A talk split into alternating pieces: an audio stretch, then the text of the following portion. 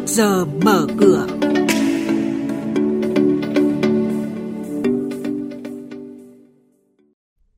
Thưa quý vị, thưa các bạn, chương mục trước giờ mở cửa hôm nay có những nội dung chính sau đây. Nhiều ngân hàng cảnh báo lừa đảo mở thẻ tín dụng giả. Sở Giao dịch Chứng khoán Hà Nội triển khai hợp đồng tương lai trái phiếu chính phủ kỳ hạn 10 năm.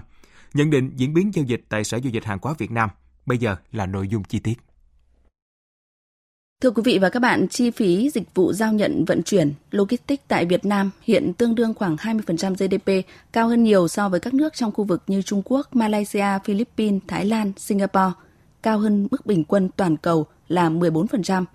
Theo các chuyên gia, các doanh nghiệp trong nước cần tăng cường kết nối và xây dựng mạng lưới hợp tác với doanh nghiệp FDI để khơi thông dòng chảy logistics, thông qua học hỏi các công nghệ mới, cũng như thúc đẩy việc hình thành các dịch vụ môi giới trung gian trong ngành này. Nhiều ngân hàng liên tục đưa ra cảnh báo xuất hiện một số đối tượng mạo danh nhân viên ngân hàng, mập mờ việc sử dụng tên đơn vị tài chính, từ đó cấp thẻ tiến dụng giả nhằm chiếm đoạt tiền khách hàng. Trước hành vi lừa đảo này, các ngân hàng đã đưa ra khuyến cáo khách hàng cần cẩn trọng và cảnh giác với những tin nhắn cuộc gọi không rõ yêu cầu phải truyền tiền, mất phí để mở thẻ tín dụng. Các ngân hàng đã làm việc với cơ quan điều tra nhằm ngăn chặn các hành vi lừa đảo tín dụng này, sẵn sàng phối hợp cung cấp bằng chứng thông tin đầy đủ tới khách hàng. Báo cáo mới nhất về thị trường bất động sản quý 3 của Hội môi giới bất động sản Việt Nam cho thấy tình trạng phát triển dự án bất động sản tại Hà Nội trong khoảng 2 đến 3 năm trở lại đây rất chậm. Rất ít dự án mới được phê duyệt. Điều này khiến cho hàng loạt doanh nghiệp bất động sản lớn tiếp tục đổ dồn về đầu tư tại các tỉnh nhiều tiềm năng.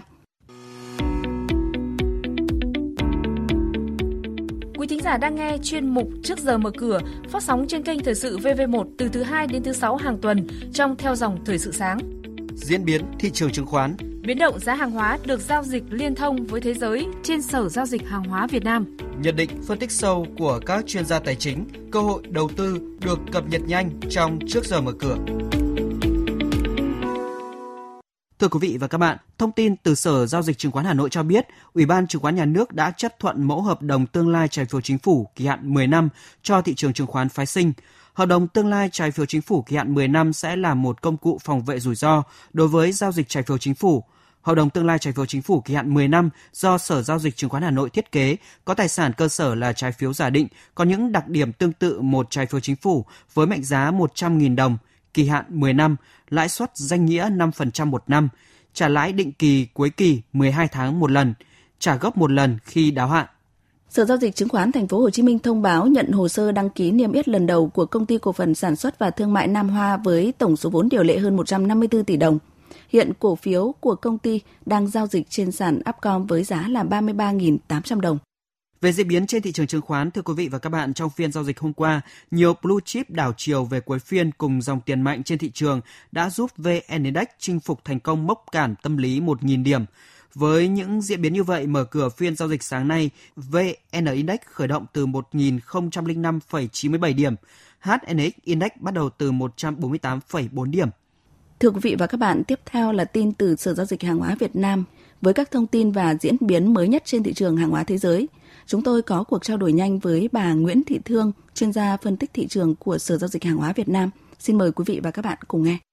Thưa bà, xin bà cho biết một số thông tin đáng chú ý trên thị trường kim loại trong tuần này. Vâng, nhóm các mặt hàng kim loại đã giao dịch khá tích cực trong tuần này. Đóng cửa phiên hôm qua thì chỉ số MXV Index kim loại đã tăng 0,6% lên 1.561,47 điểm. Cả bốn mặt hàng gồm bạc, bạch kim, đồng và quặng sắt thì đều ghi nhận sắc xanh. Một phần nhà đồng USD tiếp tục giảm điểm, đưa tâm lý phòng vệ rủi ro hồi phục. Bên cạnh đó thì những thông tin về vaccine đã đem tới sự lạc quan nhất định đối với nhà đầu tư nói chung – chỉ trong tuần này thì đã có tới hai loại vaccine mới được công bố, cùng những ưu điểm vượt trội so với các loại vaccine đưa ra trước đó. Nhờ vậy mà thị trường có thể kỳ vọng vào sự hồi phục kinh tế toàn cầu trong thời gian tới. Vâng, theo bà, đâu là yếu tố chính dẫn tới đà tăng của giá đồng trên thị trường hàng hóa thế giới? Đóng cửa ngày giao dịch 26 tháng 11 thì giá đồng trên sàn COMEX vẫn duy trì đà tăng ấn tượng với mức tăng 1,4%, đạt hơn 7.402 USD mỗi tấn, và chỉ sau 9 tháng thì giá đồng đã tăng 65% và chạm mốc cao nhất trong vòng 7 năm qua.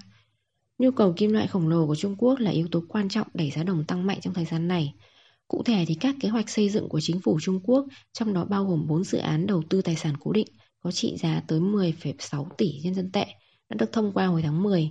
Các khoản đầu tư này sẽ tập trung và chi tiêu cho cơ sở hạ tầng máy móc, bất động sản cũng như là các loại tài sản vật chất khác. Và các dự án này được cho là sẽ tiêu thụ một lượng lớn kim loại đặc biệt là đồng và quặng sắt. Đây là yếu tố quan trọng đã giúp đẩy giá đồng lên cao trong thời gian vừa qua. Vâng, xin cảm ơn bà với những thông tin vừa rồi.